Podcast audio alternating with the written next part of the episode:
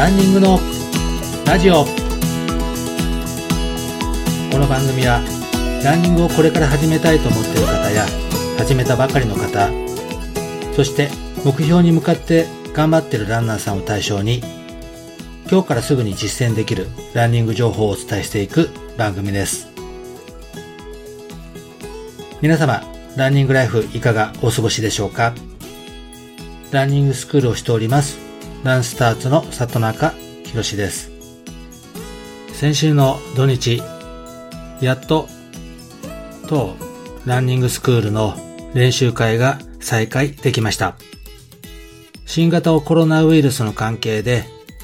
練習会を自粛していましたけども、解除になってさあ練習会を再開しようとした矢先に梅雨の時期で雨で中止になってしまったりといろいろ練習会が開催できなかったのが残念でなりませんでした。しかし、先週、やっとの思いで練習会が再開できて、私もですけれども、会員さんやメンバーの方が楽しく練習ができていましたので、いい週末になりました。私のランニングスクールは関東を主に活動してますけども、まだ梅雨が明けてません。これから暑い季節がやってきます。そこで大敵なのが熱中症です。気温の高い日が多くなると熱中症で搬送される人のニュースをよく見ます。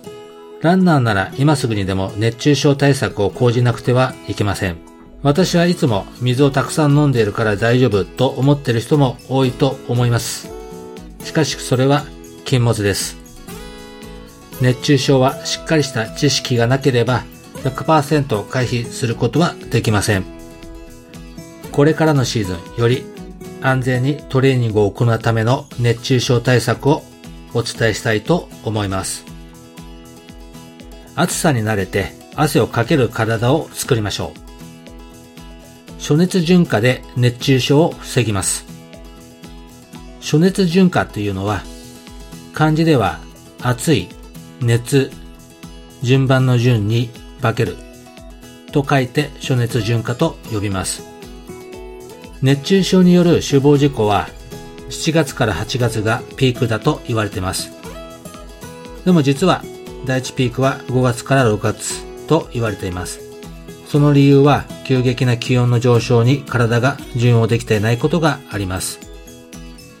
通常であれば夏に向けて気温が徐々に上がっていくため夏までには自然と暑さに耐えられる体へとスイッチされる仕組みになっています。それが暑熱順化と呼ばれるシステムになります。順化とは環境に適応するような体質に変化するということだそうです。暑熱順化が完了すると脳が体の中心部の体温の上昇をいち早く察知できるようになることで汗をかき始めるタイミングが早くなります。暑熱順化は健康体であれば梅雨明けの夏の暑さが本格的になる頃までに自然と完了するはずです。そのため暑さが激しい日が急激に増える梅雨明け頃には念のため発汗量、体温など体の変化にいつも以上に気を配るオーバートレーニングになることを避けるといった工夫が必要になります。暑熱順化が成立すると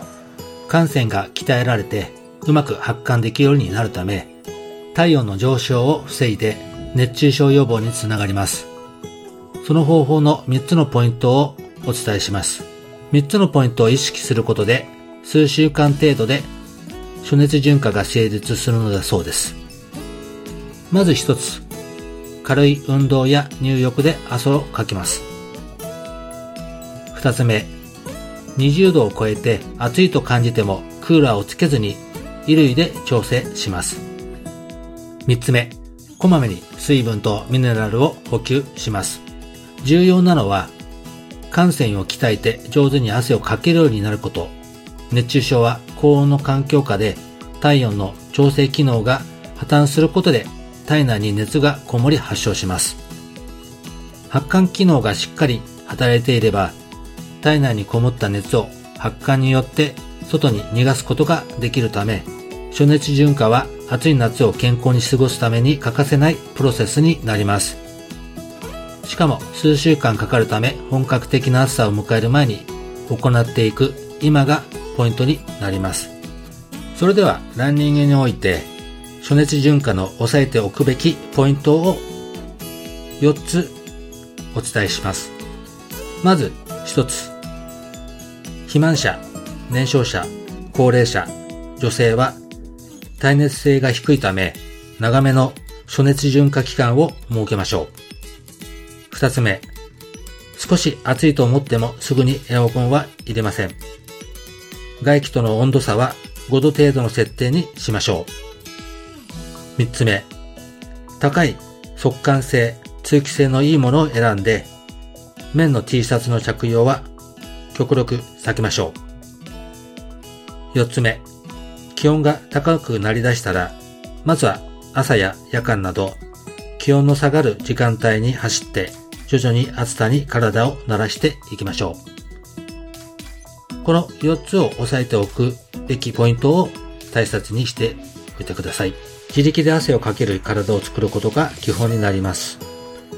急に暑くなった時は一旦運動強度を軽くしてトレーニングをしてください。体を暑さに徐々に慣らしていくことが暑熱順化を促して安全にトレーニングを行うため最も重要となります。一般的に暑熱順化は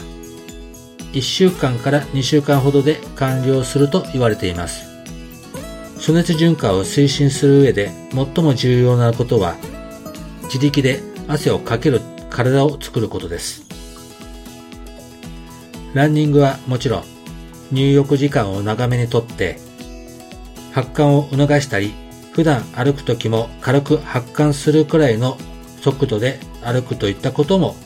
暑熱順化を推進するには有効です。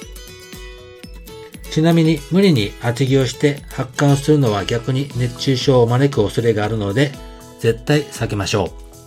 最後に暑熱順化完了で熱中症のリスクは減ります。暑熱順化ができている場合は体温は上がりにくくなります。発汗量、汗ですね。これは多くなります。血液はサラサラになります。そうすることによって熱中症のリスクは小さくなります。ぜひ参考にしてみてください。いかがでしたでしょうか？まだまだ注意してほしいことをお伝えしてませんので、次回も熱中症予防についてお話ししていきたいと思います。番組紹介欄に LINE アットの URL を貼ってありますので、こちらの方に質問などがありましたら、ぜひお聞かせください。今後、番組内でも紹介させていただきたいと思いますので、ぜひお待ちしております。そして、サブ4クラス向けですが、YouTube の配信もしていますので、こちらの方も URL を貼ってありますので、参考にしてみてください。そして、アメブロ、Twitter などでも情報を配信しております。それでは